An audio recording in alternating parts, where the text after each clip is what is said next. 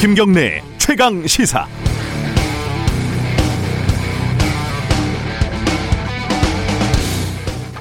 친절하기도 한 언론들이 앞다퉈서 일지를 작성을 해줘서 손쉽게 지난 1년 4개월을 되돌아볼 수 있었습니다.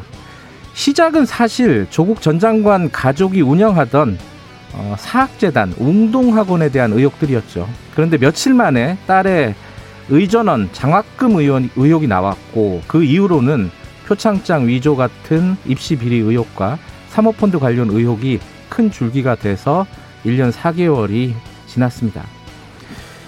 어, 당시에 검찰은 대대적인 압수수색을 열었고 반박 기자회견이 이어졌고 그 와중에 인사청문회가 열렸고 그 와중에 검찰은 정경심 교수를 기소를 했습니다.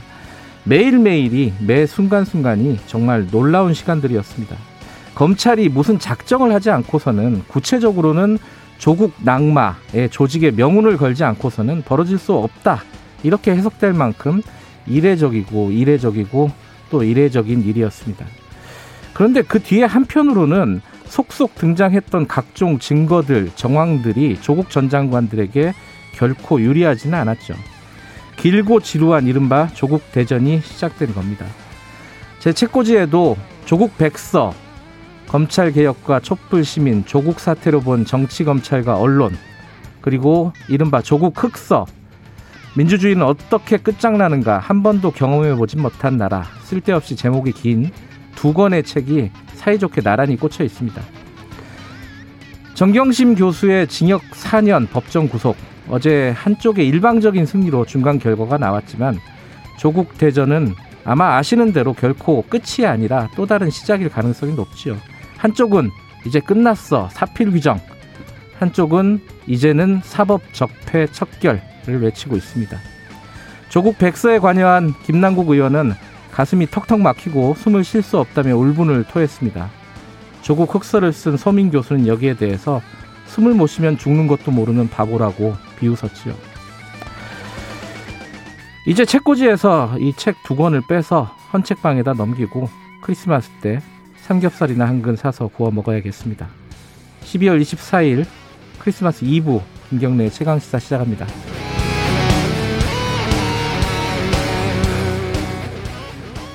김경래의 최강 시사는 유튜브 라이브 열려 있습니다. 실시간 방송 보실 수 있고요. 문자 참여 기다립니다. 어, 짧은 문자는 50원, 긴 문자 100원, 스마트폰 콩 이용하시면 무료고요. 샵 9730으로 보내주시면 됩니다. 오늘 1부에서는요. 어, 조국 전 장관 부인 정경심 교수에 대한 1심 선고 결과 자세히 좀 분석을 해보고요. 2부에서는 최고의 정치 준비되어 있습니다.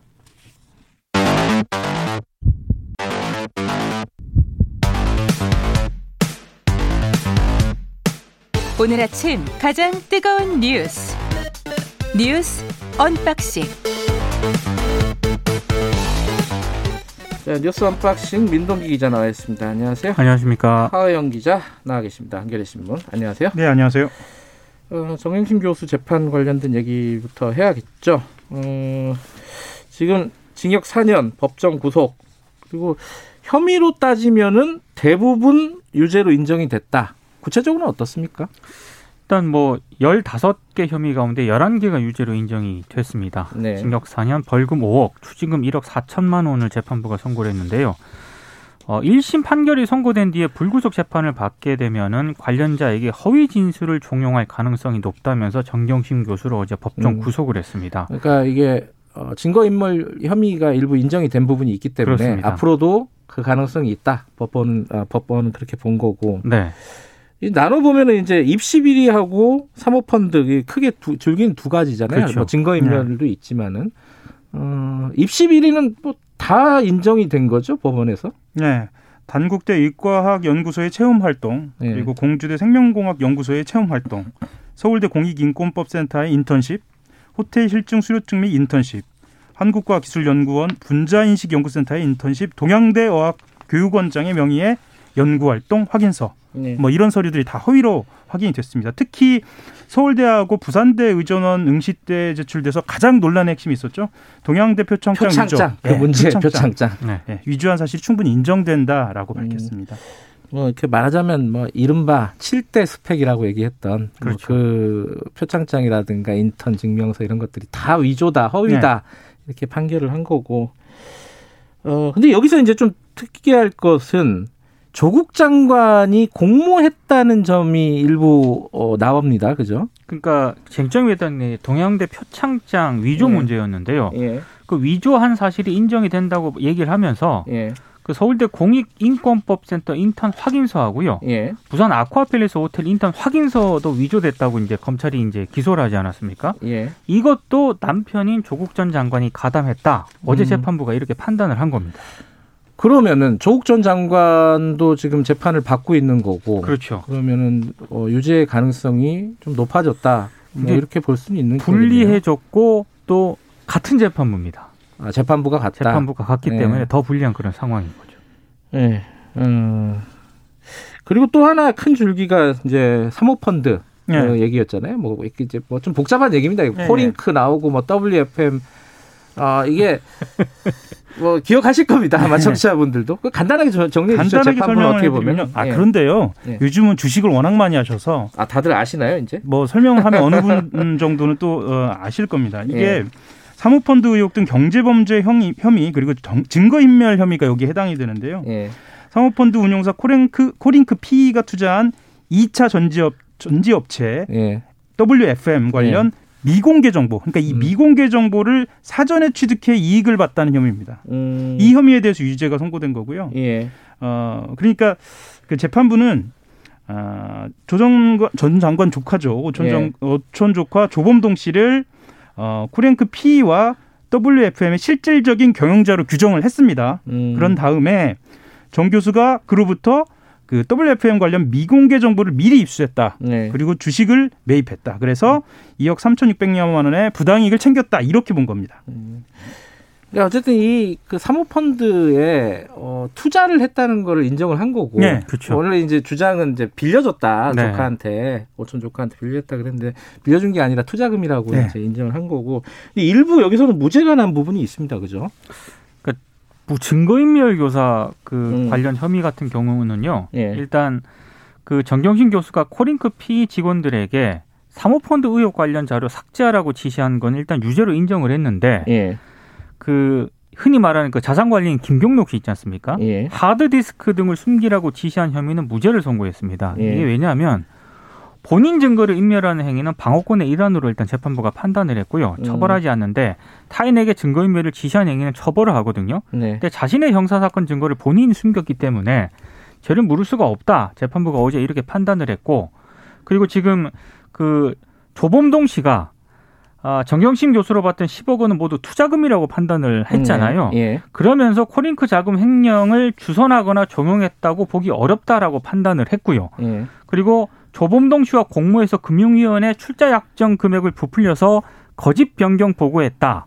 이런 혐의를 이제 검찰이 기소를 했는데 이거에 대해서는 무죄로도 판단을 했습니다. 음, 횡령 부분, 업무상 횡령 부분은 무죄고 그리고 뭐 돈 어떤 돈은 유죄고 어떤 돈은 무죄고 뭐 이런 부분이 있는데 그건 네. 좀 너무 디테일한. 얘기라서요. 일부 무죄인 부분이 있지만은 크게 보면은 횡령 부분이 무죄다. 무죄죠. 예. 그리고 아까 말씀하신 대로 자기에게 불리한 증거를 직접 어 인멸한 것은 어 유죄로 볼 수는 없다. 예, 그건 무죄죠. 예, 그렇게 지금 돼 있습니다.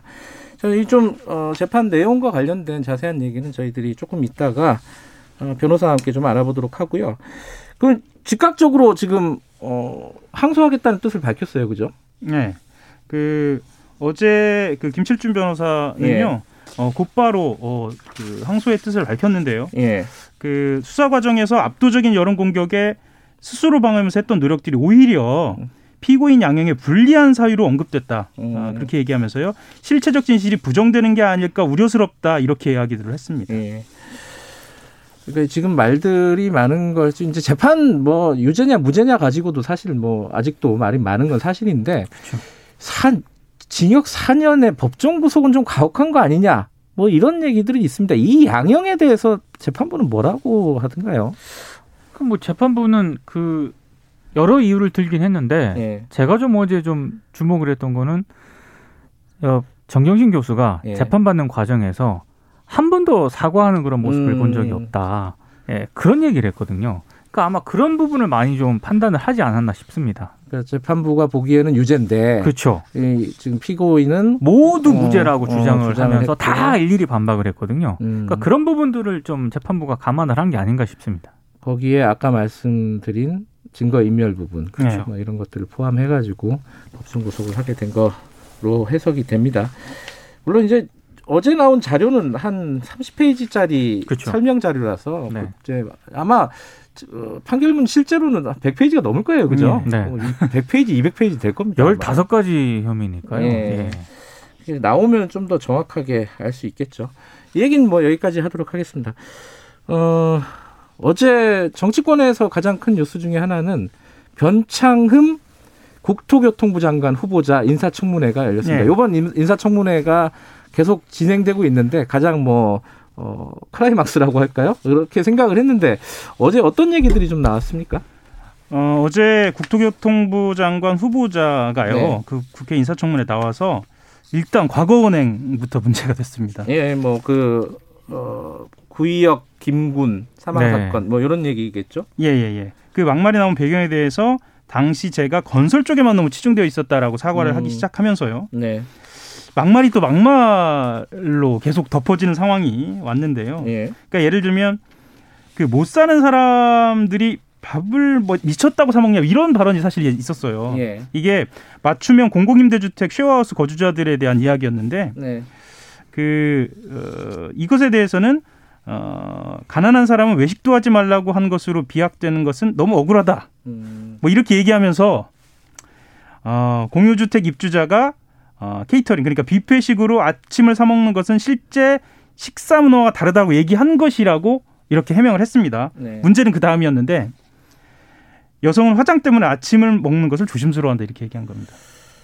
그게 아, 저 저도 깜짝 놀랐어요. 저게 무슨 말인지 도대체 처음에 잘 이해가 안 돼가지고 네. 아 그게 이제 어, 화장을 안 하면은 남들한테 얼굴 잘 안 보여주려고 한다 여성들은 뭐 이런 취지로 얘기를 한 거겠죠 아마.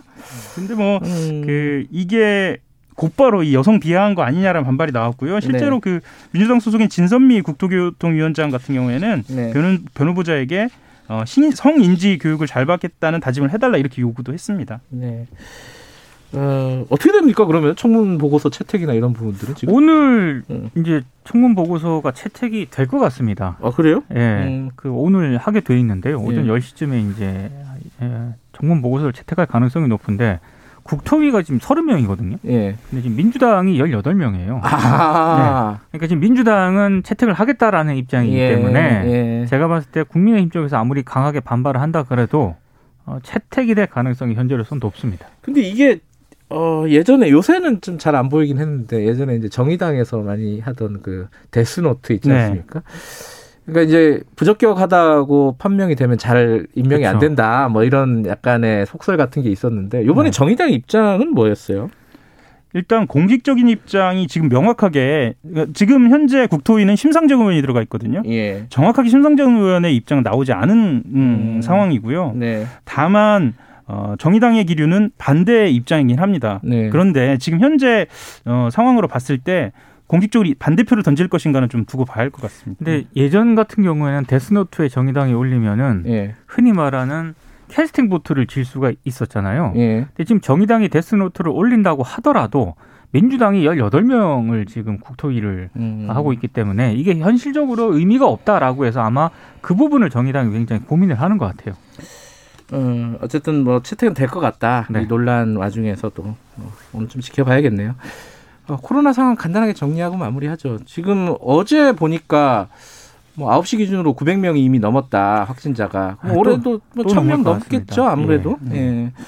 지금 어 새롭게 좀 등장한 뭐 그게 있나요? 그 다섯 명 모이지 말라고 했잖아요. 네. 근데 그 부분에 대해서 사실 여러 가지 얘기들이 좀 나오고 현 식당이나 이런 데서도 좀 혼선이 있고 이렇다고 하더라고요.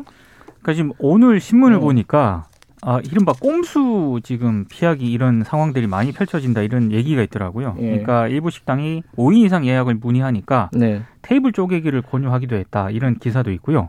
그리고 손님들이 아, 들어오시면 안 된다고 얘기를 해도 가서 아 우리가 쪼개서 앉겠다 뭐 이렇게 또 얘기하시는 손님들도 있다라고 합니다. 그렇겠죠. 예. 음, 근데 그걸 어떻게 막을 수가 없다. 음, 음. 그 운영하는 입장에서도 그런 또 어려움을 호소연 하소연하시는 분들도 있더라고요. 근데 이 와중에 지금 백신 논란이 계속되고 있잖아요.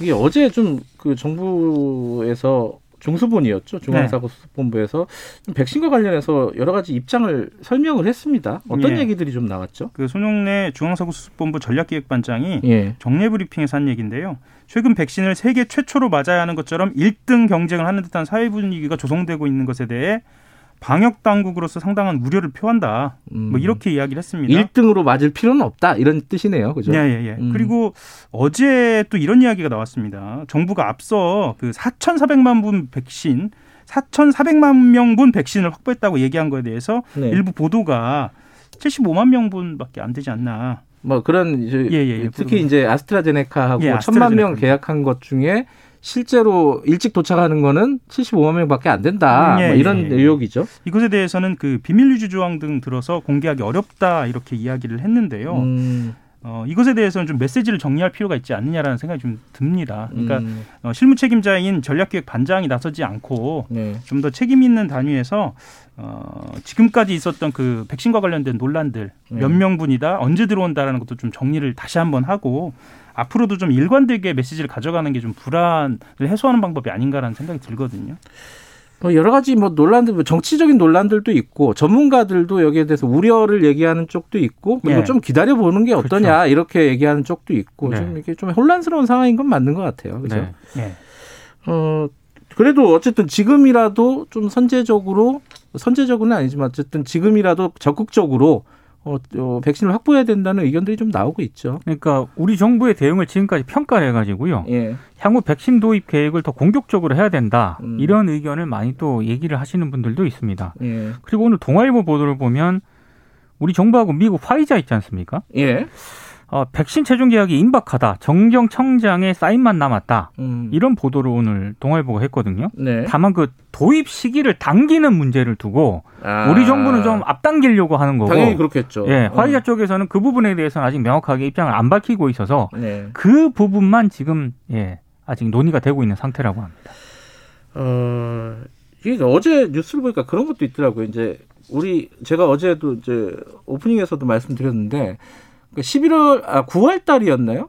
그 아 11월이었구나. 11월 달에 그 박능우 장관이 국회에서 그 얘기를 했잖아요. 그 화이자하고 모더나가 우리랑 계약하려고 서로 서로 있다. 네. 계약하려고 한다. 근데 그거 관련해 갖고 SBS 뉴스에 보니까 7월 달에 그런 제안이 왔었다는 건데 네. 그 뒤에 왜 진척이 안 됐는지가 잘 모르겠다는 거예요. 그죠? 네. 뭔가 적극적이지 않거나 아니면 제도상 우리가 또 이게 그런 공무원들이 책임져야 되면은 진행이 잘 안 되는 경우가 있어서 법적인 검토가 너무 오래 걸린 거 아니냐. 그리고 오늘 일부 언론 보도를 보니까 예. 정부가 그 백신 TF를 구성했다고 일단 밝히지 않았습니까? 예. 근데 그 TF가 정권이나 권한이 없는 비, 비공식 기구였다. 아. 그래서 실질적으로 뭘 할 수 있는 게 없었다라고 오늘 그런 보도도 하나 나왔습니다. 음. 네. 어쨌든 이게 와, 지금 방역 당국 자체가 어, 뭐 실패했다 이렇게 규정을 할 건 아닌 것 네, 같은데 그렇죠. 아니고요. 예. 다만 늦은 건 또 사실이니까 네. 이 부분에 대한 어떤 설명과 앞으로의 대책 이런 부분들이 좀 명확하게 나왔으면 좋겠다 이런 바람이 지금 거죠. 예, 그러니까 이게 불안감을 해소하는 게또 예. 어찌 보면 가장 중요한 문제거든요. 그러니까 예. 메시지를 좀 일관되게 가져가 주는 게 어, 또한 중요할 것 같습니다. 알겠습니다. 이게 어 일부는 그렇 그런 얘기도 하더라고요. 우리 정부가 판단 미스를 한 부분도 있겠지만은 아니 우리가 상황이 그만큼 좋았던 거고 지금도 상대적으로는 뭐 영국이나 미국에 비해서는 좋은 상황 아니냐 뭐 이런 얘기를 하는 쪽도 있고 그러니까 아스트라제네카를 우선적으로 도입하겠다라고 하는 그 지난 7월 상황에서는 네. 저는 그 판단은 맞았다라고 보는데 예그 뒤에 이제 상황이 좀 바뀌었잖아요. 그렇죠. 조건과 환경이 바뀌고 여러 가지 요인들이 바뀌었을 때 우리 정부가 태세 전환하는데 조금 미스한 게 있지 않나 음, 그런 생각이 좀 듭니다. 그 모더나랑 화이자 같은 게 속도를 내고 있을 때 그렇죠. 예, 그때 좀 적극적으로 했어야 되는 거 아니냐 뭐 생각했던 것보다 모더나 화이자 백신이 빨리 나왔고 이런, 예. 그리고 생각했던 것보다 효, 효능이 좋은 걸로 지금 평가가 되고 있으니까 예. 그 부분은 조금 판단 미스를 한 게 아닌가 싶습니다. 이제 정부는 계속 근데 안전성이 확보돼야 된다라고 얘기하는데 네. 그것도 이제 도입하고 나서 안전성을 확보하니 많이가 중요한 거 아니냐 이런 또 얘기도 나오고 있고요. 예, 그렇죠? 그리고 전문가들은 이 안전성에 대해서 지나치게 강조하면 네. 감염을 막지 않는 그런 그 부류들이 그러니까 그런 비율들이 늘어날 수도 있다라는 우려도 있거든요. 음, 여러 가지 걱정들이 좀 있습니다. 알겠습니다. 어, 뉴스 unboxing은 여기서 좀 정리하고 저희들이 정경심 교수 판결 관련된 얘기를 좀 나눠보겠습니다. 아까 제가 조국 흑서와 조국 백서 얘기했잖아요. 네. 그게 책이 굉장히 비쌉니다. 한 권은 2만 5천 원이고 아, 2만 5천. 네. 한 권은 17,800원이에요. 아, 책들이 너무 비쌌어요. 사실 저도 갖고 있습니다. 네, 좀 두권 다 읽어야 아, 돼요. 이게 책 살 때좀 네. 어, 좀 기분이 안 좋았어요. 이게 책이 왜 이렇게 비싼지. 그래서 HD님이 어, 그 책을 저한테 팔라는 말씀을 해주셨습니다. 어, 팔고 싶네요. 여기까지 듣겠습니다. 고맙습니다. 맞습니다. 민동기 기자, 한겨레 신문 하어영 기자였습니다. 김경래의 최강 시사 듣고 계시고요. 지금 시각은 7시 40분입니다. 김경래의 최강 시사는 짧은 문자 50원, 긴 문자 100원인 문자번호 샵 9730 무료인 어플 콩으로 참여하실 수 있습니다. 유튜브 라이브로도 함께합니다. 네, 김경래의 최강 시사 듣고 계시고요. 어, 저희들이 정경, 정경심 교수 판결 관련된 얘기를 한다고 했는데 그게 좀 연결이 좀 원활하지 않은 것 같습니다. 그래가지고 일단 어, 백신 얘기부터 먼저 좀 하겠습니다. 어, 가- 가천대 길병원 엄중식 교수님 연결돼 있습니다. 교수님 안녕하세요. 예, 안녕하십니까. 아, 예. 어, 급하게 좀 연결을 했는데 이렇게 받아주셔서 감사합니다. 백신 얘기 좀 여쭤볼게요. 이거 아마 궁금하신 분들이 많을 것 같아요. 일단 어제 교수님께서 이런 말씀을 하셨어요. 어, 정부 내에 과감하게 선구매할 수 있는 의사결정 구조, 법제도 자- 장치, 예산 확보 권한 이런 걸 좀 갖춰야 된다. 그러면 거꾸로 얘기하면 이런 것들이 안 갖춰져 있다는 말이 되는 건가요? 어떤 뜻으로 말씀하신 겁니까?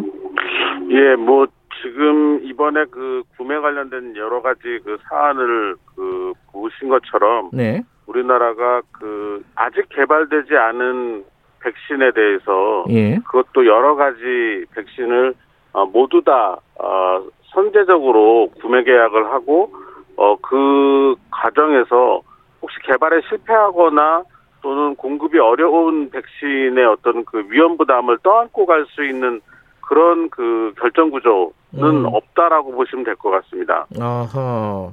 그러면 이제 공무원들이 재량권이 없다 이런 뜻으로 보- 보면 되는 건가요?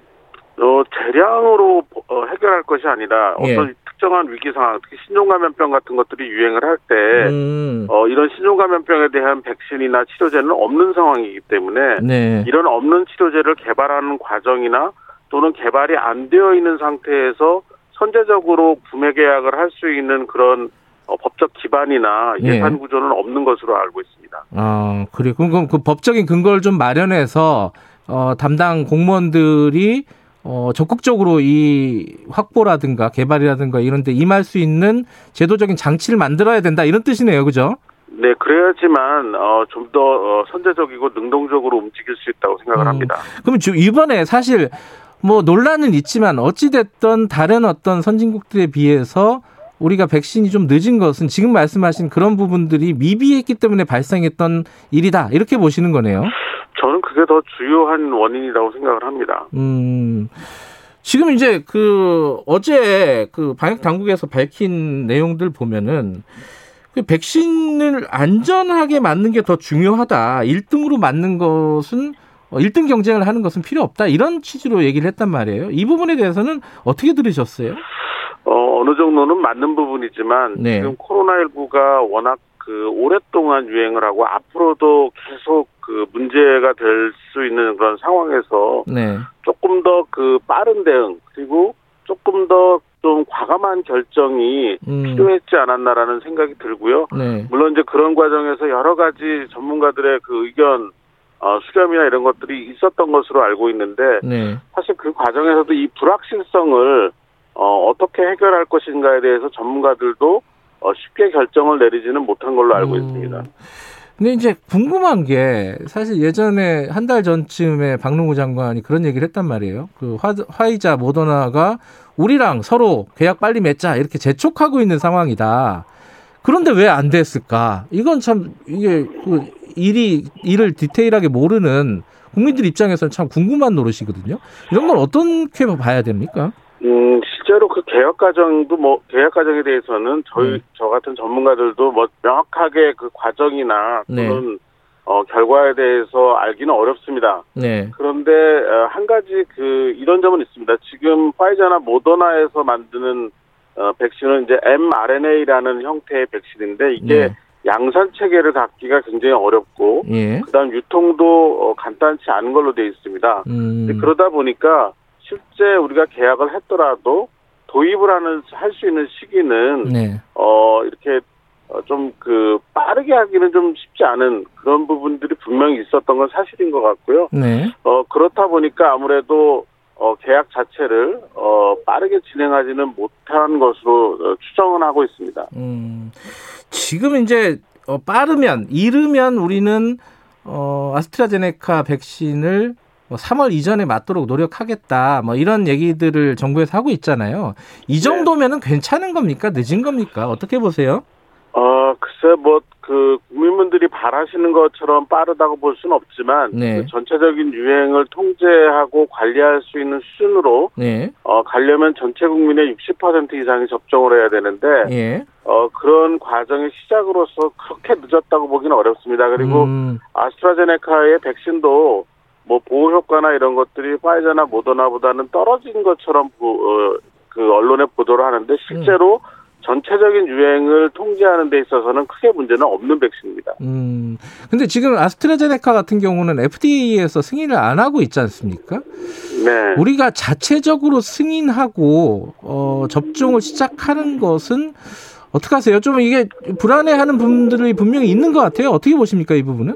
어, 실제로 아스트라제네카 그 연, 그 백신의 그 임상 연구가 좀 어, 지연된 이유는 이제 일부 국가에서 예. 어, 연구의 그 원칙을 좀 지키지 않은 부분들 때문에 늦어진 건데요. 실제 효능 효과나 안전성에 문제가 있어서 음. 지연이 된 것은 아닙니다. 네. 그렇기 때문에 아마 어, 정상적인 그런 절차라면 FDA에서도 어, 승인이 네. 예, 이루어질 것으로 보고 있고요. 예. 또 FDA 승인과 무관하게 네. 뭐 유럽이나 또는 우리나라 자체 승인 프로그램에 적절하다면 승인하는 것이 바람직하다고 생각합니다. 음.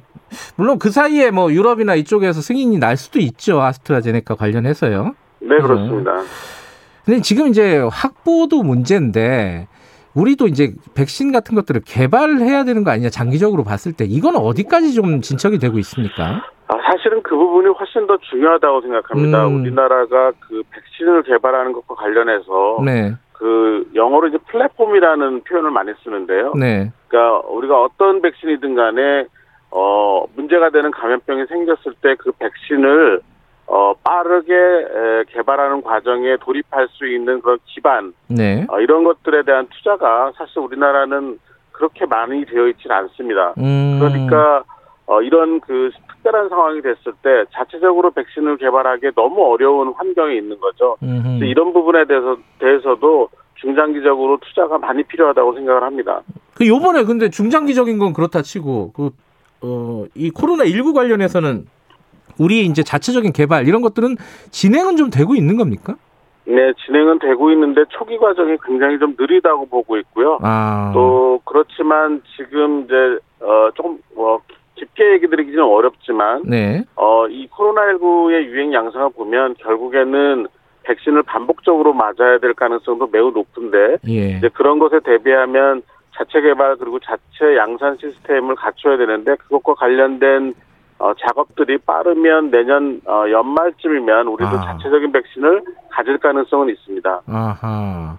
그러면 일단은 뭐 내년은 어, 확보해가지고 해외 백신으로 접종을 하는 것이 타당한 거고, 그럼 내후년, 내후년에는 우리 백신을 우리도 접종할 수 있는 그런 단계까지 갈 수 있을까요? 어떻게 보세요? 네, 지금으로서는 그게 가장 그 좋은 방법 또 음. 좋은 길이라고 생각을 하고 있고 네. 많은 관계자들이 그렇게 어, 되게 하기 위해서 굉장히 큰 노력을 하고 있습니다. 알겠습니다. 어쨌든 일러봐야 이제 내년 말 정도에나 저희들이 자체적인 백신의 어떤 어, 개발이 일차적으로는 좀 진행이 될 것 같다 이런 말씀이신 거네요. 네. 치료제는 어떻습니까? 이게 치료제는 사실 우리가 어, 뭔가 개발을 했다, 뭐 셀트리온 이런 데서 그 얘기는 나왔는데 뭔가 가시화되고 있지는 않은 것 같아요. 어느 정도 단계까지 왔어요? 지금 이제 항체 치료제가 그래도 우리나라에서 가장 그 승인이 가능한 치료제로 근접을 하고 있는데 네. 이 항체 치료제의 경우에도 어, 이상 연구는 지금 마무리가 된 상태이고 그 결과를 가지고 아마 긴급 사용 승인 절차에 들어간 것 같습니다. 음. 들어가는 것 같습니다. 그래서 아마 어, 빠르면 네. 2월 초나 중순쯤에 예. 어, 현장에서 사용 승인이 될 수 있을 거라고 예측하고 있습니다. 어, 그, 어, 이건 빨리 되네요, 백신보다는 우리가. 예, 그런데 이제 아직까지 이게 그 예. 중증 환자, 사실 우리가 가장 문제가 되는 건 중증 환자들인데 예. 중증 환자의 치료에 어떤 영향을 미칠 수 있는지는 음. 아직 좀 불분명한 구석이 있어서 네. 어, 실제 이제 긴급 사용 승인이 되면 우리가 치료제를 사용을 하면서 네. 또 확인해 나가야 될 부분도 있는 상태입니다. 예. 근데 백신 치료제는 그렇다 치는데 백신 같은 경우에는 안전성 문제에 대해서 좀뭐 정부도 계속 이렇게 강조를 하고 있는데 불안해 하시는 분들이 있어요. 이거 진짜 맞는 거냐? 우리가 뭐 그냥 시험 동물 되는 거 아니냐? 극단적으로는 그런 얘기도 하시는 분이 있는데 어떻게 생각하세요? 이거 백신 불안해 하시는 분들에 대해서? 어, 실제로 이제 이런 불안감, 예. 새로운 약물에 대한 불안감에 대한 그 해소, 예. 그리고 이 부분을 어떻게 우리가 실제, 어, 안전성과 관련된 문제가 생겼을 때 대응하느냐가 예. 결국 접종률을 좌우하게 될 것 같습니다. 예. 지난, 어, 가을에 우리가 이 인플루엔자 독감 백신과 관련된, 어, 좀 어려운 상황을 겪었는데요. 네. 이때도 좀 근거가 부족한 여러 가지 음. 보도들이 많이 이어지면서 네. 접종률이 떨어졌거든요. 네. 그러니까 생길 수 있는 부작용에 대해서 충분한 그 어, 예. 정보 공개하고 소통이 필요하다고 생각합니다. 알겠습니다. 어, 이 언론들도 좀 신중한 보도 같은 것들이 필요하겠네요. 오늘 급하게 연결했는데 이렇게 인터뷰 응해주셔서 감사합니다. 네, 감사합니다. 예, 가천대 길병원 감염내과 엄준식 교수였고요. 1부 여기까지고요. 잠시 후 8시에 2부로 돌아옵니다.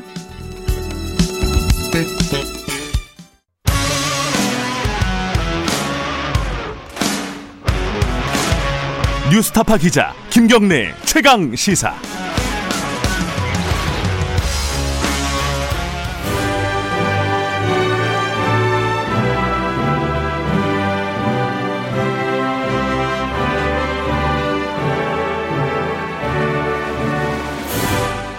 전국의 가장 뜨거운 현안을 여야 의원 두 분과 이야기 나눠보는 시간입니다. 최고의 정치 오늘도 두 분 나와 계십니다. 더불어민주당 홍익표 의원님 안녕하세요. 예, 반갑습니다. 국민의힘 윤영석 의원님 안녕하세요. 네, 안녕하십니까. 예.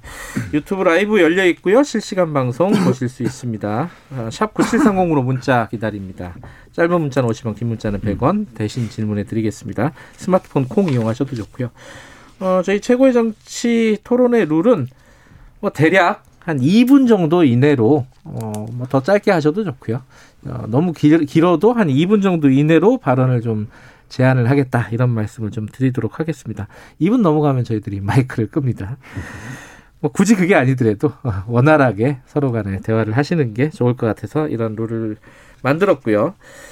오늘 할 얘기가 좀 많이 있습니다. 이제 국회에서 지금 인사청문회가 계속 진행 중이죠. 오늘도 오늘도 있죠. 오늘도 있고 어제는 어, 아마 대중들의 관심, 관심 이 제일 많았었던 변창흠 국토, 국토교통부 장관 후보자에 대한 인사청문회가 있었고 그 얘기도 좀 해야 되고 백신 얘기도 좀 여쭤봐야 되는 부분이 있고요. 그 전에 뭐 한 말씀씩만 듣죠. 어제 사실 한 1년 4개월 만에 정경심 씨, 어, 조국 전 장관 부인인 정경심 교수에 대한 판결이 나왔습니다. 1심 판결이 나왔고 4년 구속, 아, 4년, 어, 징역 4년에 법정 구속이 됐고요. 어, 입시 비리에 대한 판단은 대부분 유죄, 아, 전부 유죄가 나왔고, 어, 사모펀드에 관련된 내용은 일부 무죄, 유죄가 나왔고요. 증거 인멸도 일부 유죄가 났고, 그래서 뭐, 15개 중에 11개 혐의가 인정이 됐다. 이렇게들 보도를 하고 있는데, 어, 양쪽 얘기를 간단하게 듣고 이거 갖고 뭐 길게 얘기할 건 아닌데, 뭐, 민주당 쪽 얘기부터 들어보죠. 민주당에서 어제 대변인이 가혹한 판결이다. 이런 취지의 입장을 냈더라고요. 홍익표 의원님은 어떻게 보셨습니까? 이 판결? 어, 저는 개인적으로 그 동의할 수 없는 판결이라고 생각을 합니다. 동의할 수 뭐, 없다? 예, 예. 뭐 절차적으로 재판부가 내린 판단이기 때문에 그 자체를 뭐 존중할 수밖에 없지만 네. 어, 여러 가지 사실관계라든지 이런 거에 대해서 재판부의 선입견이나 예단 그리고 음. 어떤 편견들이 상당히 작용한 어, 매우 나쁜 팔, 판례가 아닐까 생각됩니다. 음. 어, 실제로 법정에서 논의될 때 어, 아래 한글 파, 그러니까 아래 한글을 사용해서 만들 수 없는, 그러니까 음. 사실 검찰이 전혀 입증해내지 못했거든요. 재현내지 음. 못해냈습니다. 음. 그 자기들이 기소한 방식으로 어, 위, 그, 저, 이 표창장을 위조를 못하는 못했음에도 불구하고 음. 그것을 전부 인정했다는 측면 그리고 부산대 의전원의 관계자가 이미 법정에서 증언을 할때 그 표창장이 전혀 영향을 주지 않았다고 했음에도 음. 불구하고 음. 그 공판 중심주의인데 그럼 이 공판에 나온 증 그 참고인이나 증인들의 얘기들을 전혀 무시한 채 어, 판사가 그렇게 결정 내린 부분은 공판 중심주의도 정면으로 거스른 어, 잘못된 음. 판단이었다 이렇게 생각합니다. 예, 이영석 의원님은 어떻게 보셨습니까? 이거는 이제 기본적으로 조국 장관과 이제 그 부인 정경심 씨가 예. 결국은 이제 그 딸을 어 부산대 의학전문대학원에 입학을 시키기 위해서 예. 표창장을 위조했다는 사실 예. 그리고 각종 증명서를 이제 발급 위조 발급받았다는 그런 사실 여러 가지 이제 이러한 그 사실들이 법정에서 사실관계로 다 인정이 된 거예요. 예. 그리고 이제 논문의 제일 저자, 저자로서 아, 될 수 없는 그런 상황임에도 불구하고 논문이 제일 저자로 해서 그런 것이 이제 결국은 어 대학의 입학 과정과 또 의전원 입학 과정에서 이제 어 요소로 작용을 합격의 요소로 작용을 했다는 것인데 네. 그러한 사실관계는 지금 다 인정을 해야 되잖아요. 지금 법정에서 인정된 거 아닙니까? 음. 그 그런 위조 사실을. 예. 그렇기 때문에 이런 것을 이제 근본적으로 지금 부인하면 그거는 저는 이해가 안 된다고 보여요. 결국은 그렇게 함으로써 대학을 입학하는 과정에서 예. 또 의학 전문 대학원에 입학하는 과정에서 다른 학생이 합격될 수 있는 그런 기회를 박탈한 거거든요. 음. 이건 엄청난 그 범죄예요.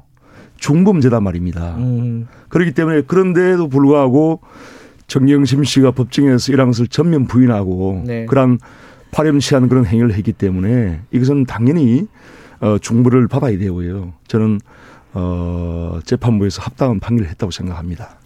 근데 이게 이제 어, 정경심 씨에 대한 판결이긴 한데 앞으로 이제 조국 전 장관에 대한 판결이 남아 있잖아요. 그냥 그 거기에 아마 좀 불리하게 작용을 하지 않을까 조국 전 장관에게는 그러기도 하고 이게 또 지금 이제 야당에서 얘기하는 건 결국은 윤석열 총장이 올랐던 거 아니냐, 뭐 무리한 수사다 이런 건 얘기를 많이 했었는데 법원에서는 그런 것들이 하나도 인정된 게 없고 오히려 이제 정경심 어, 교수가 유죄가 인정이 된 부분 이렇게 지금 얘기를 하고 있단 말이에요. 이게 여당 입장에서는 굉장히 좀 부담스러운 상황이 아닌가 이런 생각이 들어요. 어떻게 보세요? 글쎄 아직 뭐 최종심까지 남아 있기 때문에 예. 어그 이후에 재판의 진행 과정을 봐야 되는데 어, 저는 분명히 증거 재판주의와 공판 중심주의를 정면으로 거스른 그 음. 판, 결이었다고 보기 때문에 이후에 그 추가 재판 과정에서 어, 진, 어, 사실이 입증될 것으로 보고요. 실제 조국 장관과 관련된 재판 과정에서는 네. 이, 이와 다른 분위기로 진행되고 음. 있는 것으로 알고 있습니다. 아, 그래요? 네. 어, 그러니까 항소심에서는 좀 여지가 있다, 다툼의 여지가 있다 이런 말씀이신 네. 거네요. 예. 음. 저는 어, 재판부가 증거에 입각해서 봤으면 좋겠습니다. 음. 예. 여당 야당에서 그 얘기했어요. 뭐 윤석열이 옳았던 거 아니냐. 예, 뭐 그러니까 이제 음. 윤석열 검찰총장이 어 조국 전 장관과 정경심 씨에 대한 네. 그러한 수사를 하는 데 있어서 편 편견이나 편파적인 그런 입장이 없었다는 거죠. 그러니까 죄가 있기 때문에 수사를 한 것이고 죄가 있기 때문에 이제 기소를 한 것이고 그것이 이제 재판부에서 인정된 거기 때문에 그것이 정치적인 어떤 행위가 아니었다는 거죠. 음. 결국은 이제 법을 지킨 합법적인 그런 행위였다는 것이 지금 드러난 것입니다. 입증이 된 거예요. 알겠습니다. 네. 뭐 1심 판결이 났지만은 아까 제가 일부에서도 잠깐 말씀드렸었는데 이게 뭐 끝난 건 아닌 것 같습니다. 네, 예, 네, 앞으로도 뭐 2심 네. 뭐, 뭐 상, 최종, 최종심까지. 좀 지켜보죠. 뭐, 예, 조, 조국 장관 본인에 대한 얘기들도 있고 이건 좀 저희들이 지켜보면서 다음에 얘기를 하도록 하고요. 어, 국회에서 벌어진 일들을 좀 여쭤보겠습니다. 어제 변창흠 장관 후보자 인사청문회가 뭐 가장 뉴스가 많이 나왔었는데 야당은 굉장히 아예 자격이 없다 처음에 이제 이렇게 시작을 음. 하더라고요. 저도 이제 인사청문회 처음에 좀 한두 시간 들어봤었는데 어, 어제 어쨌든 하루 종일 인사청문회를 통해서 그 각종 의혹들 뭐, 뭐 설화도 좀 있었고 정책적인 부분에 음. 대한 이견들도 야당하고 좀 있었는데 좀 해소가 됐다고 보세요. 어떻게 먼저 이거는 야당이 먼저 포문을 열어주시죠. 해소가 이제 전혀 안 되고요. 예. 오히려 더 이제 또 눈덩이처럼 이게 불어난 그런 측면이 있죠. 예. 그래서 이 변창흠 후보자를 보면은 네. 지금 우리 정치인들이나 공직자들에게 가장 중요한 것이 공감 능력이에요. 음. 그렇지 않습니까? 이 어려운 분들 또 지금 이 코로나19로 고통받고 있는 그런 국민들께 우리가 같이 공감을 하면서 네. 어떻게 하면 그분들의 어떤 어려움을 덜어줄 수 있어 이런 공감 능력이 굉장히 중요하거든요. 그런데 네. 어, 이분이 이제 과거에 했던 그 발언들을 보면은 구의역 그 김군 사고 그야말로 참 얼마나 취약한 그런 어, 어 일이었습니까? 어 근로 근로자였습니까? 그 당시에 19세에 그런 어린 나이에 참 그런 일을 하면서 그런 엄청난 사고를 당해서 전 국민들이 추모하는 그런 어 분위기였는데 네. 입에 담지 못할 그런 모욕적인 말을 한다든지 네. 또그 임대주택에 거주하는 그런 분들에 대해서도 아주 입에 담지 못할 그런 얘기. 어제 또 이제 그 해명을 하는 과정에서 또 보니까 여성, 뭐 화장, 뭐 이런 또 회의를 하면서 여성들에 대해서까지는 편견을 조장하는 여성 차별적인 그런 발언을 했단 말이에요. 네. 이분은 제가 보기에는 이 국회라고 하는 이 신성한 장소에서까지 이것이 여성 차별적인지 또는 여성에 대한 편견이 있는지 이런 걸 아예 판단을 못 하는 분이에요. 음. 그리고 공감 능력이 없다는 것이죠. 그래서 지금 이게 이제 말도 그 용어 선택도 상당히 공직자는 이 어, 상당히 그 좀 엄정하게 해야 되거든요. 음. 그런데 이런 것들이 아주 그냥 막말식으로 막 나오는 것이 기본적으로 이제 인격이 안 돼 있다고 저는 생각이 들어요. 음. 그래서 이제 뭐 그 외에 전문성이나 업무 능력도 제가 이제 어제 쭉 들어봤는데 사실 그건 탁상공론이지 그것이 어떤 어, 이것이 주택 공급의 어떤 증가로 연결되겠다라고 전혀 예, 확신 들지 않아요. 그래서 어, 그런 좀 의심이 많이 드는 후보입니다. 예. 네. 뭐 정책 능력은 조금 이따 얘기할 기회가 있을 것 같고 일단 지금 뭐 공감 능력 말씀하셨고 인격 얘기하셨고 뭐 이런 기본적인 자질 문제 있잖아요. 이, 이 부분에 대한 뭐 문제 제기는 청문회 전부터 계속 있었어요. 언론 등을 통해 가지고 어떻게 보세요, 홍익표 의원께서는? 어, 뭐 적절치 않은 발언들이 있었던 건 사실입니다. 네. 뭐 저도 그 인정을 하고 또 본인도 어제 청문회 자리에서 여러 차례 사과를 했고요. 네. 또 청문회 오기 전에도 어, 그 김군 가족 분들 또 지금 농성하고 계신 여러분들에게 대해서 사과의 의사를 표명했고 현장에 가서도 사과를 했었습니다. 네. 어, 근데 이제 이런 것 같아요.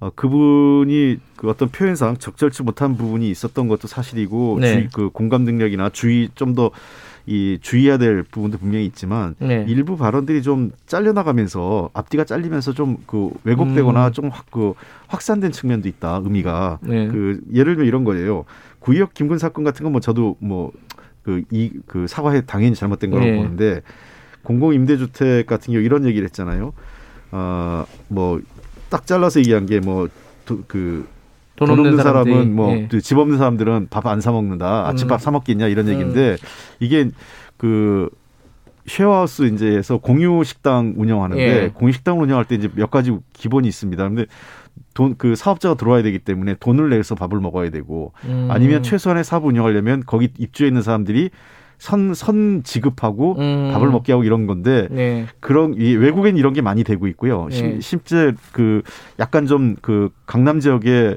외국인들 대상으로 하는 레지던스에서는 이렇게 하는 데가 있습니다. 아, 아침을 돈 내고 뭐 이제 같이 먹는. 그렇습니다. 아침 식당에 있고요.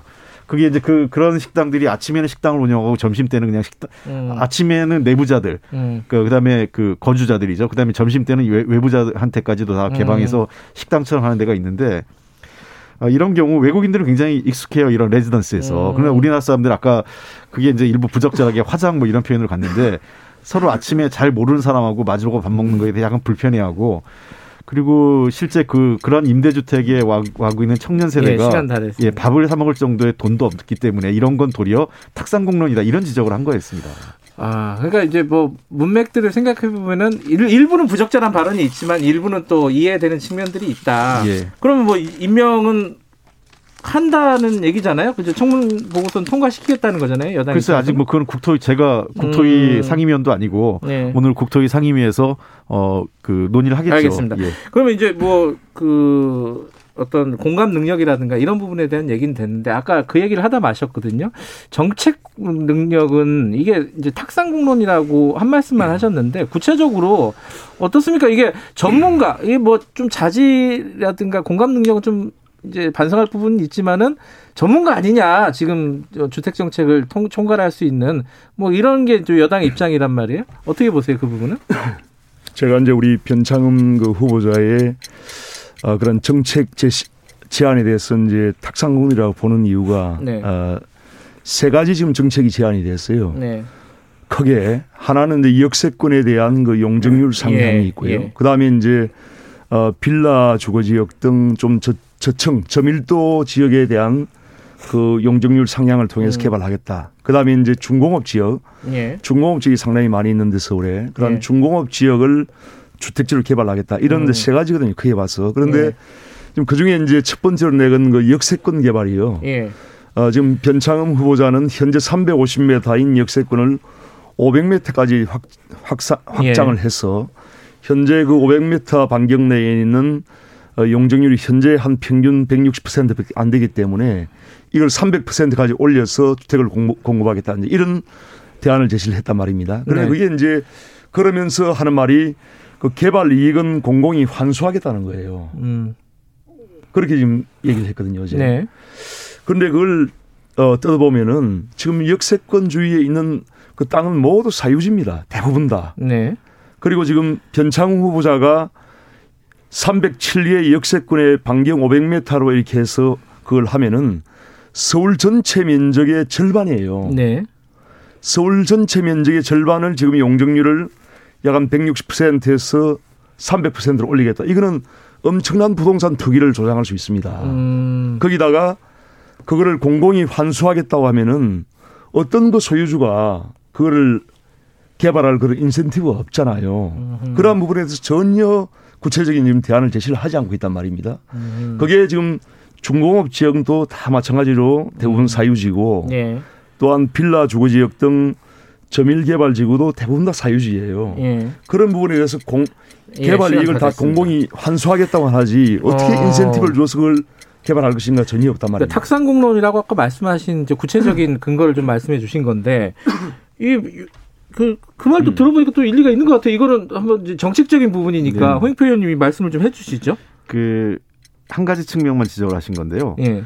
그 변창호 후보자의 그 주택 정책 관련돼 가지고 예. 크게 세 가지입니다. 지금 윤 의원이 말씀하신 첫 번째 것은 초단기 공급과 관련된 측면이고요. 예. 그러니까 어그 역세권이라든지 또는 중공업 지역의 그 밀고 그 용적률을 좀 예. 높여서 어, 주택을 단기간에 공급하자 이 부분입니다. 네. 그래서 이 그러니까 첫 번째는 그런 그 초단기 공급 확대 전략, 예. 두 번째는 공공임대 주택을 통해서 주거복지 음. 정책, 그리고 세 번째는 미래 주거하우스 개념이 있어요. 예. 그러니까 지금 점 그 미래 세대는 결국은 일 최근에 코로나 때문에 더 확산되지만 직장과 일, 그 일터와 그, 그 집이 구분되지 않는 경우가 많습니다. 네네. 그러니까 사는 곳이 곧 일터가 되고 그런 그런 워킹하우스 개념이죠. 그런 음. 개념으로 미래하우스 개념까지 가, 포괄하고 있는 지금 비전 정책을 다 갖고 계시거든요. 주거 정책과 네. 관련돼서. 그래서 첫 번째 아까 말씀하셨던 그 모든 후보지를 다 개발하지는 않겠죠. 음. 그러니까 그런 것들이 대상지가 될 가능성이 있다. 그 중에서 가장 유력한 곳을 우선적으로 그저이 이 고밀화해서 개발하겠다는 것이고요. 네. 또 하나는 이 이익 환수를 자꾸 얘기하시는데 이익 환수라는 건 그런 겁니다. 그러니까 이, 개발을 하면 이익이 그 당연히 땅값이 올라가지 않겠어요? 근데 예. 그것을 그 아무리 사유주라 하더라도 그 사람한테 전체로 돌, 돌아가는 게 아니라 어느 정도는 어그 이 사회적 환수를 절반 네. 정도라도 사회적 환수를 한다는 조건으로 개발을 하겠다 네. 이런 거기 때문에 이익을 공유하는 개념이지 이익을 전부 다 뺏어가는 개념이 아니라는 겁니다. 음. 즉 토지 사유자 입장에서도 그게 이익이 된 지금보다는 이익이 되는 거거든요. 안 그러면 개발이 잘 안 되고 그대로 있는 상태보다는 개발을 해서 이익을 좀 더 공유하는 게 좋지 않겠냐는 건데 그건 나중에 어 법적 그이 음. 정당성이나 어 절차를 밟아야 되겠죠. 그래서 음. 마치 말, 말씀하신 것처럼 그 국토부 장관이 뭐 무지하게 아무 근거도 없이 법적 네. 근거나 네. 절차도 없이 또 주민과 동의 절차도 없이 그냥 돈을 뺏어간다. 그 사이즈 사이즈를 뺏어간다. 이런 개념은 아닙니다. 알겠습니다. 뭐 이거 정책과 관련해서는 양쪽 얘기를 들었으니까 이게 좀 부동산하고 연결되는 얘기인데 이거는 민주당 음. 얘기를 들어봐야 될 것 같아요. 진성준 의원이 일가구 일주택 보유를 어, 명문화시키는 법안을 제출했습니다. 이게 이제 어 반대 반대하는 쪽에서는 이거 뭐 사회주의냐? 어, 어떻게 이런 규제를 하 는 걸 명문화시킬 수가 있냐 이런 비판을 하고 있단 말이죠. 이 홍익표 의원님은 이 법안에 대해서 어떻게 생각하십니까?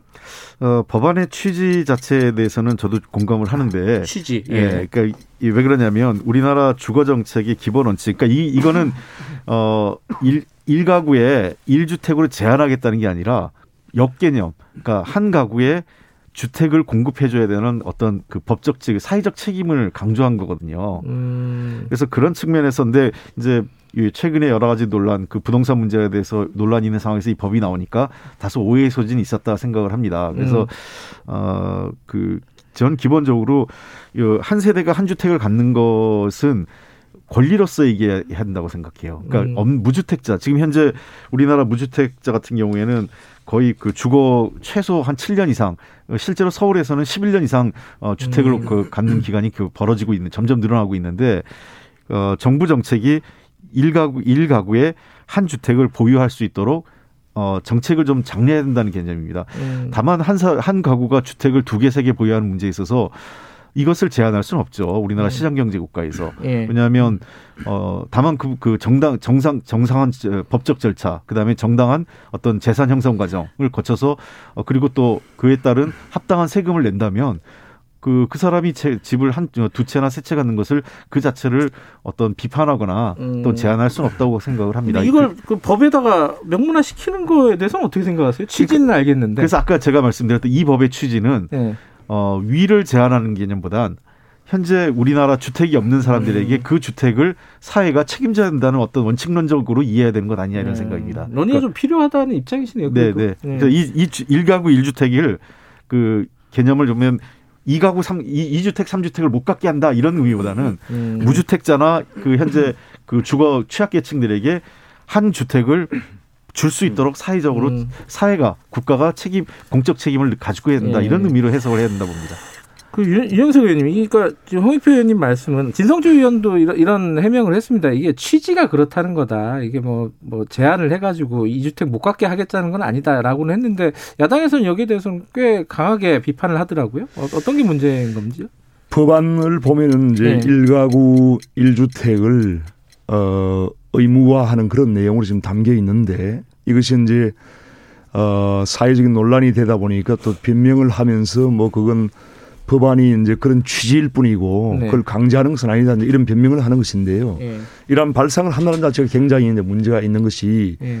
왜냐하면 지금 우리나라가 지금 자가 보유율이 네. 58%입니다. 네. 그런데 그 중에는 어 자기가 자가 보유를 하기 싫어서 집을 사지 않는 사람도 많이 있습니다. 음. 그 중에는 네. 그리고 어 물론 이제 사고 싶지만 못 사는 사, 못 사는 분들도 있겠지만요. 그렇죠. 예. 그래서 그건 이제 어떤 개인의 자유 선택이고요. 네. 다만 이제 어 집을 가지고 싶은데 못 가질 분들에 대해서 뭔가 정부가 정책을 개발해서 주택 공급을 늘리고 또 각종 세제 금융 지원을 통해서 집을 살 수 있도록 만드는 게 굉장히 중요한 거죠. 네. 그런 식으로 해야지 이걸 법에다가 기본법에다가 일가구 일주택 이런 식으로 명시하면 이건 상당히 어 우리 헌법 질서와도 맞지 않고 음. 굉장히 그 어, 사유재산 제도와도 맞지 않기 때문에 상당히 네. 문제가 네. 있다고 보고 왜냐하면 이제 이런 것이 결국은 일가구 일주택만 이제 허용을 하게 되면은 결국은 이제 지금 가장 집값의 어떤 문제가 부익부 빈익, 빈익분이거든요. 네. 올라가는 데는 자꾸 올라가고 어 내려가는 데서 자꾸 내려가는 그런 어떤 예. 문제가 있단 말입니다. 예. 그래 일가구 일주택으로 이렇게 한정을 하게 되면은 결국은 똘똘한 한 채를 소유하고자 하는 그 심리를 더 부채질 하는 거예요. 그럼 결국은 모든 돈을 다 연끌해 가지고 똘똘한 한 채를 살려고 하는 그런 어떤 쪽으로 작용을 할 수밖에 없어서 예. 현재 이러한 주택 가격의 일부 지역의 폭등 현상을 더 부채질 할 수밖에 없어요. 예. 아니, 주식 시장이 과열된다고 주식을 한 종목만 보유하라고 할 수가 없지 않습니까? 네, 이건 정말 말도 안 되는 그런 정책이죠. 알겠습니다. 네. 뭐이 부분은 뭐 아까 홍익표 의원님도 좀 논의가 필요한 부분이라고 말씀하셨으니까 뭐 여기서 하고요.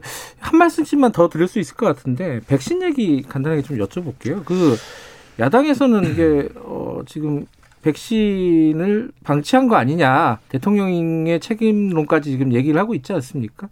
지금 상황에 대해서 윤영석 의원님이 먼저 얘기를 해주시죠. 어떤 뭐가 문제라는 건지. 문재인 대통령도 이제 음. 그 세월호 참 전 국민의 어떤 이 슬픔을 가져온 그 세월호 사건 이후에 예. 아, 그에 대한 반성으로 어, 재난의 기본적인 모든 컨트롤 타워는 청와대다. 네. 대통령이다. 이렇게 선언을 했습니다. 예. 그렇지 않습니까? 예. 지금 이 코로나19 팬데믹은 엄청난 그 국가적인 재앙이거든요. 네. 이러한 재앙에 있어서는 당연히 문재인 대통령이 컨트롤 타워가 돼야 됩니다. 네. 그런데 지금 문재인 대통령이나 지금 청와대가 전혀 컨트롤 타워로서 기능을 지금 못 하고 있는 거예요. 음. 지금 다른 나라들은 보면은 미국이나 영국, 음, 싱가폴 수많은 나라들이 보면은 그 나라의 대통령이나 최고 지도자인 총리가 네. 다 나서가 총력전을 통해서 백신을 확보했단 말입니다. 그게 음. 벌써 작년 작년 여름부터 아, 그렇게 아, 지난 여름부터 지난 그러니까 네, 지난 네. 여름부터 네, 예. 그렇게 각국의 대통령들이 총력전을 해서 확보를 했는데 네.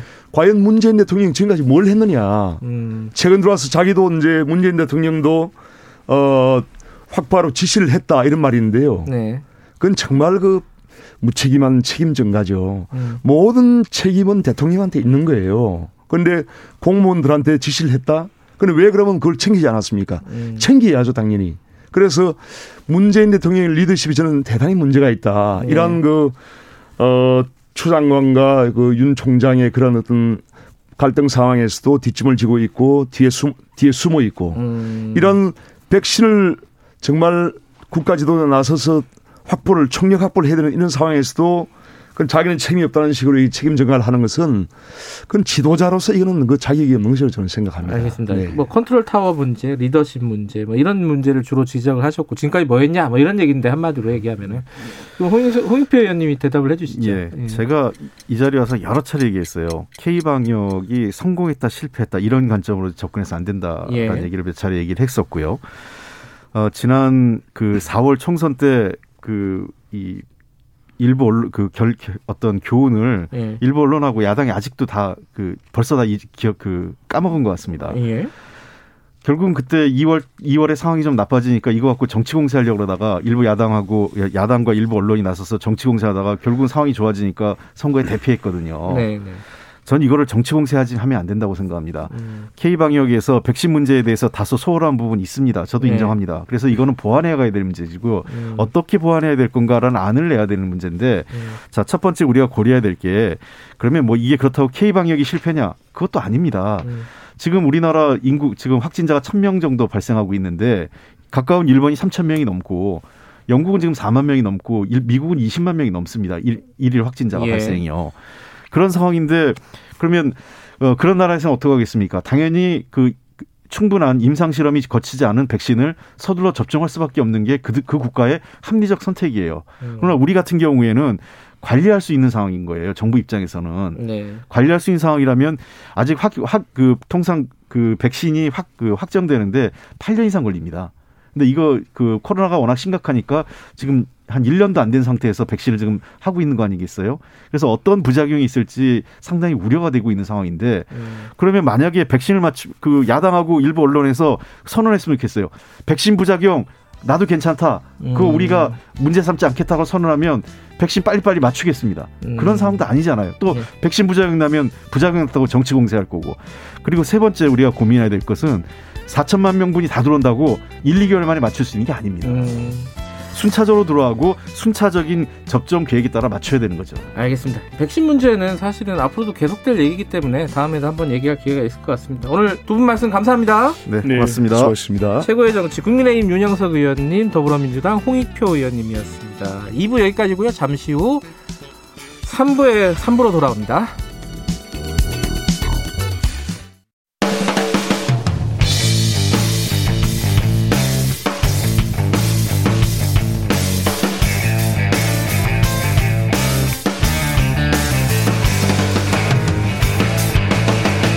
김경래의 최강 시사.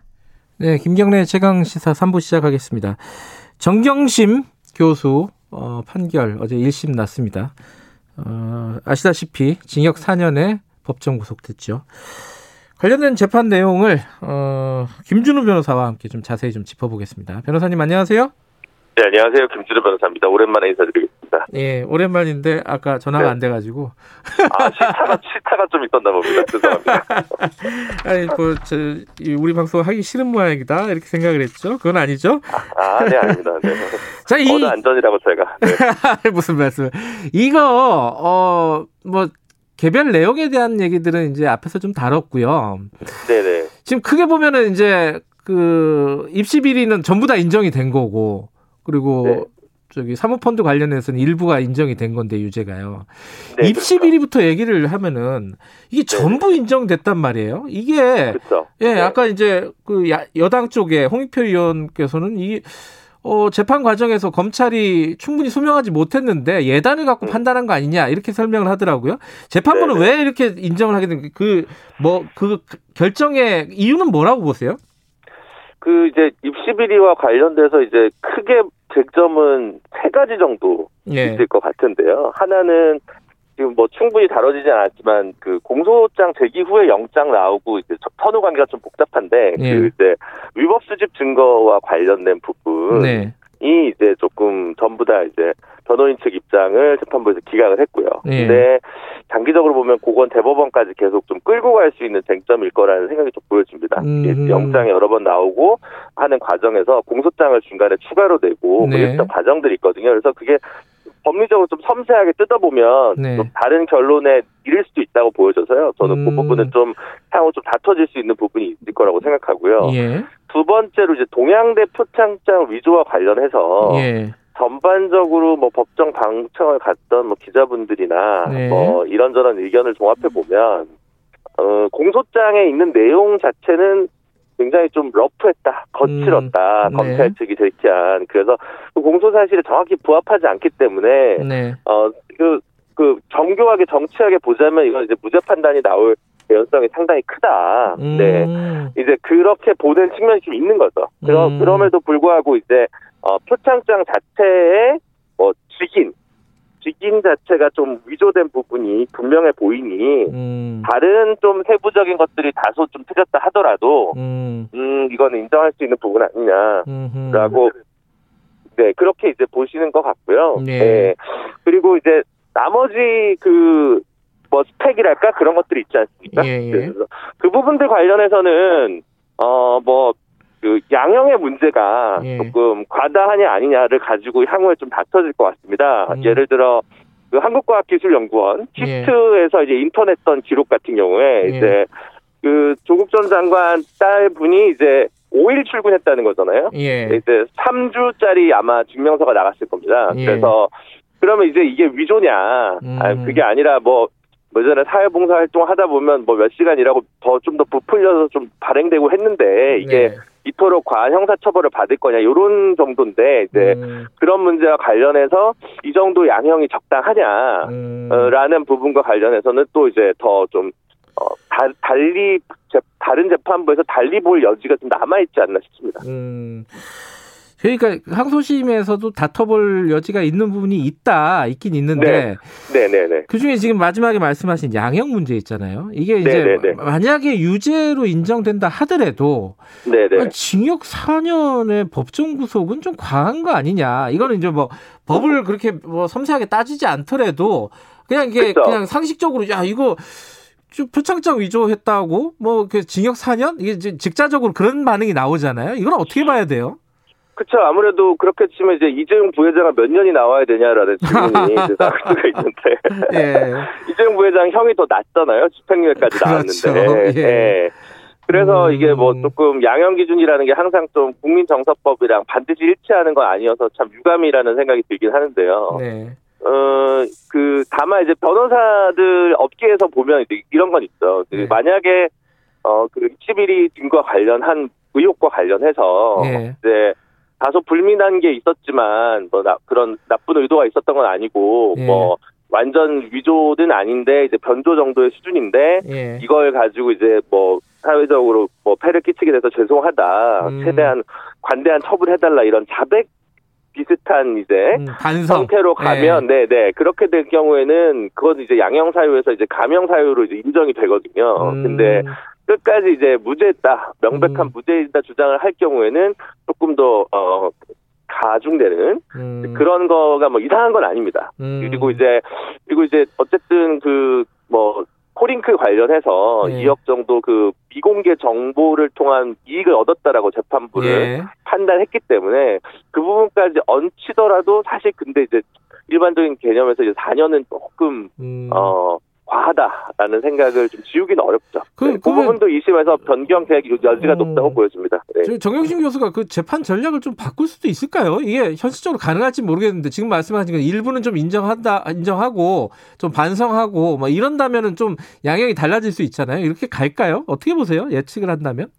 아, 그러니까 그게 뭐랄까 살라미 전술이랄까요? 요거는 좀 잘못했다라고 얘기를 음, 하고 네. 뭐 요거는 이제 아니다라고 얘기를 해서 조금 이렇게 뭐 뭐랄까요? 좀 나눠서 음. 어 접근해 볼 수도 있었을 텐데 음. 뭐 어쨌든 본인 분들이 그거는 모르겠습니다. 정확히 음. 그 피해자 가족 측 아니 그러니까 예. 피고인 가족 측에서의 어떤 어, 정서법인지 정부적 예. 판단인지 그 부분은 좀 이야기는 어려운데 예. 어, 그럼 변호인들이 어떤 식으로 조언을 할지도 사실 그 부분은 음. 좀 의문이 있습니다. 아마 원래 생각은 그렇게 하더라도 예. 뭐 음, 뭐, 예를 들어, 징역 뭐, 2, 년 6개월에 뭐, 예. 집행유예라든가, 이 정도를 어떻게 한번 생각해 보지 않았을까. 음. 그렇다면 조금 이 사안이 갖고 있는 어떤 정치적 휘발성을 고려해서 그냥 가보자라고 판단했을 음. 수도 있, 겠다는 생각이 드는데요. 예. 음, 네. 하여튼, 저처럼 이제 팬님 가슴인 경우에 이제 이런 걸 잘 주창을 잘 못하죠.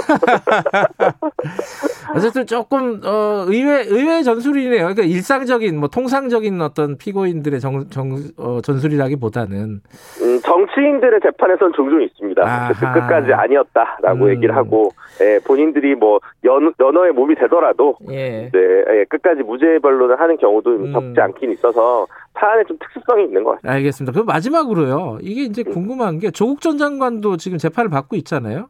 네네네. 어, 특히 뭐 이제 어, 뭐 인턴 증명서 같은 것들을 위조했는데 공모를 했느냐 안 했느냐 여기서 이제 공모를 밝혔잖아요. 공모라고 네네. 인정을 했잖아요. 재판부가. 그렇습니다. 조국 전 네. 장관도 굉장히 불리해진 거 아니에요? 어떻게 보십니까?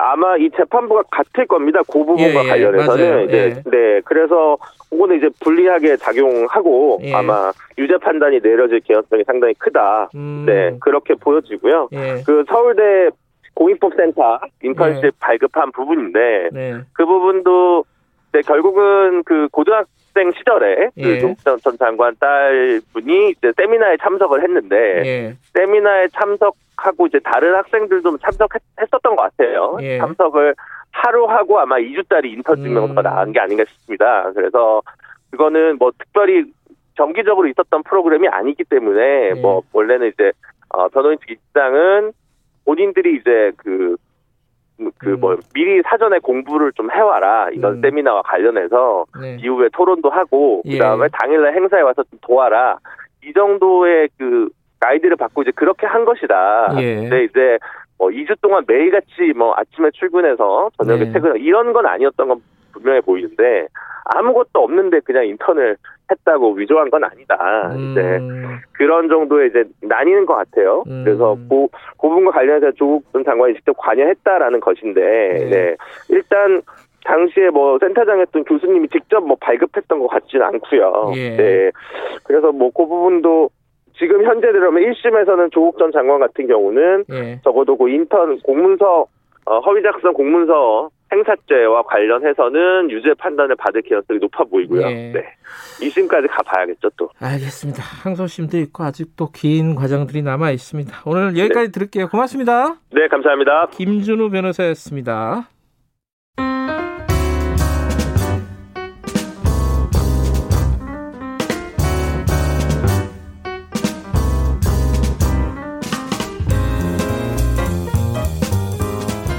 나은 미래를 위해 오늘의 정책을 고민하는 시간입니다. 김기식의 정책 이야기 식스센스 김기식 더미래연구소 소장님 나와 계십니다. 안녕하세요. 예, 안녕하세요.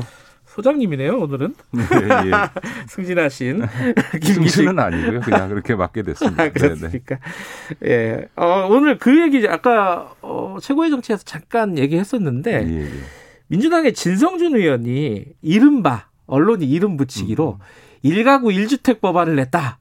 예, 예. 이래가지고 좀 시끌시끌했어요. 네, 이게 네. 뭐 위헌 아니냐 어떻게 일가구 일주택 제한을 하자고 하는 생각을 하냐. 물론 좀 오해가 있다는 말도 있고.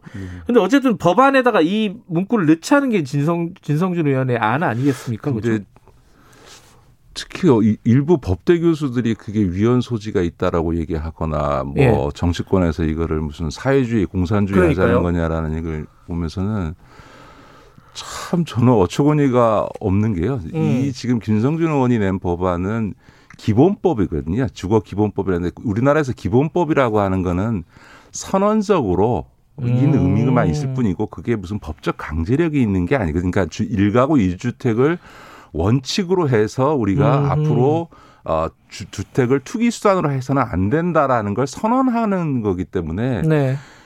강제하지 않는데 무슨 위헌 소지를 따지는 것도 어처구니 없는 얘기고요. 네. 그 다음에 어, 이걸 무슨 사회주의다 공산주의다 얘기하는 거는 최근에 문재인 정부 지지율이 흔들리니까 또 일부 보수 언론하고 그 국민의힘이 이 철진한 색깔론을 또 다시 들고 음. 나오는 것 다. 그 음. 저는 그 진성준 의원이 굉장히 억울할 것 같아요. 아 그래요? 네네네. 네, 네. 근데 이게 어 철진한 색깔론이다 이렇게 볼 수도 있는데 네? 아니 이걸 굳이 또 이렇게 늘 필요가 있느냐 이게 논란이 있는데 이번 이런 얘기도 좀 있고 어떻게 보세요? 아니 그러니까 주거 정책의 기본 음. 방향을 음. 일가구 일주택을 해온 거는 맞는 거죠. 왜냐하면 그렇죠. 우리가 무슨 어. 진성준 의원도 그 얘기 합니다만 청약을 해서 분양을 네. 받으려고 할 때도 무주택자에게 우선권을 주는 거는 기본적으로 다주택자에게 대해서는 세금도 중과하고 종부세 물리고 하는 것들이 일, 가구 1주택을 중, 음. 그 기본 원칙으로 하라. 네. 그런데 물론 다주택을 보유하는 것 자체를 막지는 않지만 음. 자주택을 보유해도 좋은데 그러면 세금을 많이 내라라고 음. 하는 거니까 정책의 기본 방향을 밝히는 게 기본법인 거예요, 원래. 뭐 음. 예를 들어 이 주거 기본법만 있는 게 아니고 네. 사회보장 기본법도 있고요. 각 영역 청소년 기본법이라는 것도 있고요. 그러니까 그 분야의 정책을 하는 데 있어서 정책의 기본 원칙 어떤 음. 기조로 할 거냐를 선언하는 어떤 그 원칙을 발 명기해 주는 거기 때문에 네. 일가구 일주택을 명시하는 거가 뭐 음. 전혀 문제가 될 거 없는 거죠. 그뭐 사유재산을 제한하려는 거 아니냐 이런 위헌 소지는 색깔론에 불과하다? 아니 어느 법대 교수가 뭐 음. 위헌 소지가 있다고 했는데 저는 그 법대 교수 인지가 의심스러운 정도의 발언이고요. 왜냐하면 일가구 일주택이 위헌이 되려면 네. 일가구 일주택 이상을 보유하는 걸 위법으로 해서 형사처벌을 한다든지 하면 그거야 음. 위헌이겠지만 기본법의 정책의 기본 방향을 설정한 걸 갖고 음. 기본법을 모르는 그 법대 교수가 아닌 분이면 몰라도 법대 교수라는 분이 그런 얘기하는 건 정말 황당한 거죠. 이게 아마 기본법 이런 개념을 저 저도 잘 그렇고 이게 뭐냐 이게 잘 몰라서 그런 오해가 생겼을 수도 있겠네요, 그죠? 예, 예. 청취자들께서도 예. 이거는 어떻게 보면 제가 보기엔 해프닝입니다. 음. 기본법이라고 하는 법률의 기본 성격을 조금이라도 이해하는 사람이라면 네. 진짜 어처구니 없는 논란을 음. 벌이고 있는 거죠. 그래도 만약에 기본법에 이렇게 일가구 일주택 이런 것들이 명문화되면 어떤 효과라든가 어떤 그런 게 있을까요? 어떻게 보세요? 아니, 그러니까 이제 그런 일가구 일주택 음. 원칙 하에서 그 이제 정책의 방향을 정해봐라. 네. 그, 그 얘기는 뭐겠어요? 그러니까 주택이 없는 분에게 혜택이 돌아가도록 해서 일가구 일주택은 갖도록 음. 도와주고 일가구 일주택이 아니고 투기 수단으로 다 다주택을 갖고 있는 경우는 네. 뭔가 세제상에 있어서 중과를 한다든지 하는 방향으로 가라. 음. 이런 이런 이제 정책의 기본 방향을 제시해 주는 거죠. 음. 근데 더군다나 이 일가구 일주택이라는 말에는 꼭 소유로서의 일주택을 의미하지는 않거든요. 유럽 같은 음. 경우는 사회주택이라고 해서 우리식으로 얘기하면 장기 공공임대 같은 음. 개념이 들어와 있습니다. 예를 들어서 어 영국 같은 경우는요. 어, 이 주거 기본권이라 그래가지고 기본적으로 성인 한 명이 살 수 있는 주거 공간의 규모, 그러니까 네. 몇평 이상이어야 되고 화장실이 있어야 되고라는 거를 아예 명시하고 있고 그 최저 주거 기준을 지켜야 되는 의무가 있습니다. 네. 그런 정도로 주거 문제에 대해서 공적으로 규제하고 내지는 정부가 책임지는 시스템을 갖고 있거든요. 근데 이제 여기서 일가구 일주택일 때 소유 개념은 많이 아니고 음. 장기 공공임대와 같이 아 이게 마음 편히 살 수 있는 자기 집. 소유이든 장기임대든 네. 이런 것으로 정책 방향을 가게 하는 데 있어서는 저는 음. 당연히 좋은 알겠습니다. 거죠. 어, 부각사님이 늘 좋은 식견 응원합니다. 오늘 왜 응원 문자가 이렇게 오는 거죠? 9588님이 항상 진솔한 설명 감사합니다. 이거, 이런 문자가 오고 있습니다. 이, 이, 이, 얘기도 하나 여쭤볼게요. 이거, 이것도 사람들이 걱정들이 좀 있습니다. 뭐냐면 쌍용차 네네, 네, 기업 네. 회생 절차 신청을 했잖아요. 네네. 이게 제일 큰 걱정이 뭐냐면, 아, 이러다가 예전에 이제 쌍용차 사태 났을 때 대량 해고 사태 있었잖아요. 네 그런 게 또 벌어지는 거 아니냐. 혹시 쌍용차 망하는 건가? 네. 막그 걱정들이 있으면 지금 뭐 어떻게 돼가는 겁니까, 이게? 솔직히 이렇게 냉정하게 말씀을 드리면요. 되게 네. 마음은 아픕니다만, 아, 굉장히 쉽지 않은 상황이라고 보여집니다. 그래요? 예를 들어서 어. 지금 쌍차, 쌍용 자동차만 아니라 전 세계 자동차 시장이 지금 구조조정되고 있고, 네. 그다음에 어, 다국적 그 자동차 회사 GM이라든가 이런 데들이 해외 공장들을 음. 거의 다 폐쇄해 가고 있거든요. 뭐 러시아에 있는 GM 공장도 네. 폐쇄한 지 됐고요.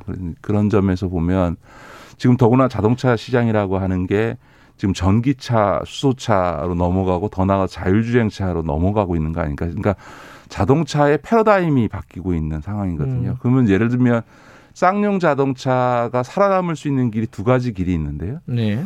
예를 들어서 인도에 마인드라가 갖고 있으니까 인도의 경차 같은 국민차를 생산해내는 그러니까 음. 싸지만 어 이게 보편적으로 이 저소득 국가나 개발도상국에서 팔릴 수 있는 많이 이런, 팔릴 수 있는 예 그런 음. 차를 생산해내는 문제인데 문제는 쌍차의 비용 구조, 임금 구조라든가 이런 것들이 그런 경차를 만들기에는 한국에서 만들 이유가 하나도 없는 거죠. 아. 차라리 인도에서 만들면 되지. 인도에서 임금 저기 뭐야 3분의 1도 안 되는 음. 수준에서 할 수 있는데 그러니까 그런 저가 어, 이 국민차를 생산하기에는 임금 구조나 이런 이제 비용 구조가 한국이 안 맞고 그렇다고 전기차, 수소차, 자율주행차로 가려면 막대한 R&D 투자부터 네. 해야 되는데 그런 돈도 없고 인력도 없는. 네. 그러니까, 그러니까 일종의 중간에 일종의 꼽사등이 돼 있는 음, 끼어 있고 끼어 있는 거고요. 음. 자, 그런데 이제 문제는 그러면 마인드라는 더 이상 이걸 유지할 수 없다라고 음. 하면 팔아야 되는데 살 데가 없는 거죠. 음. 왜냐하면 이 조건이라고 하는 건 누가 들어와도 똑같은 거니까. 네. 어, 저, 이, 뭐 해외 자동차 공장 회사들도 지금 자동차 생산의 캐파를 줄이고 있는데, 음. 요, 그 줄이고 있는 규모를 줄이고 있는데, 음. 쌍용차들 인수할 리가 없고, 우리 국내로 보더라도 현대자동차만 해도 지금 이제 중국의 180만 음. 대 생산 캐파 규모를 네. 갖고 있는데 그거 반으로 줄여야 되거든요. 음. 그런 상황에서 지금 쌍용자동차 인수한다는 것도 있을 수 없는 일이니까 그러니까 마인드라는 유지하기 어렵고 음. 어, 매수자는 안 나타나는 상황이니까 굉장히 어려운 상황이다 이렇게 말야죠. 좀 봐야겠네요. 그러니까 지금 지금 상황에서는 쌍용차가 뭔가를 돌파할 수 있는 길이 잘 보이지는 않는다 이런 말씀이시네요. 지금 이제 미국의 무슨 자동차 유통회사가 어, 지금 하라고 예 예 예 예, 예, 그 인수 협상을 예. 하고 있다라고 얘기를 합니다만 그나마 그거라도 몇 년이라도 버티, 매각이 돼서 버틸 수 있으면 좋겠습니다만 음. 아마 그 회사가 쌍용 자동차를 지속적으로 투자를 통해서 자동차 기업으로 발전시킬 계획은 음. 갖고 있지 않을 겁니다. 그래요. 그러니까 아마 그쪽의 어떤 경영 계획에 따라서 음. 일시적으로 한 몇 년 정도 쌍용 자동차를 활용할지는 몰라도 어 이거를 지금 쌍용 자동차는 매수자가 나타나서 대규모 투자를 하지 않는 한 음. 지금 현재 세계적인 자동차 시장의 구조조정 과정, 특히 전기차, 수소차, 자율주행차로 가고 있는 이 흐름 속에서는 생존하기가 상당히 쉽지 음. 않다 이렇게 봐야죠. 좀 아까 처음에 말씀하셨지만 좀 냉정하지만은 어쩔 수 없는 지금 상황이 있다. 네, 뭐 네. 이런 말씀이시네요. 그러니까 이게 음. 산업은행이나 정부가 공적 자금을 투입하는 것도 쉽지 않은 게 너무 뻔하게 보이기 때문에 음, 음. 어 예를 들어서 이거를 책임지고 투자하면서 자동차 산업으로 올 육성하겠다라고 하는 매수자가 나타나면 네. 얼마든지 자금 지원을 예. 해줄 수 있는데 그것도 없는데 이건 돈을 넣어준다고 해서 예. 자동차 산업의 특성상 이게 뭐 한 1조를 넣어줘 봐야 그냥 1, 2년이면 그냥 2, 3년이면 없어져 버리거든요. 네. 그러니까 이, 지금 왜냐하면 지금 올해 지금 3분기 동안에 적자만 해도 4천 억에 음. 가까웠으니까 1년에 지금 5천 억씩 적자 나는 회사 에 그냥 자금을 지원할 수는 없는 거죠. 알겠습니다. 아, 이건 좀 어려운 얘기네요. 그죠? 네. 네 앞으로 좀 진행 상황 보면서 한 번 더 다뤄볼 기회가 있을 겁니다. 오늘 여기까지 짧게 좀 듣겠습니다. 고맙습니다. 네, 고맙습니다. 김기식 더미래연구소 소장이었습니다. 지금 시각은 8시 50분입니다.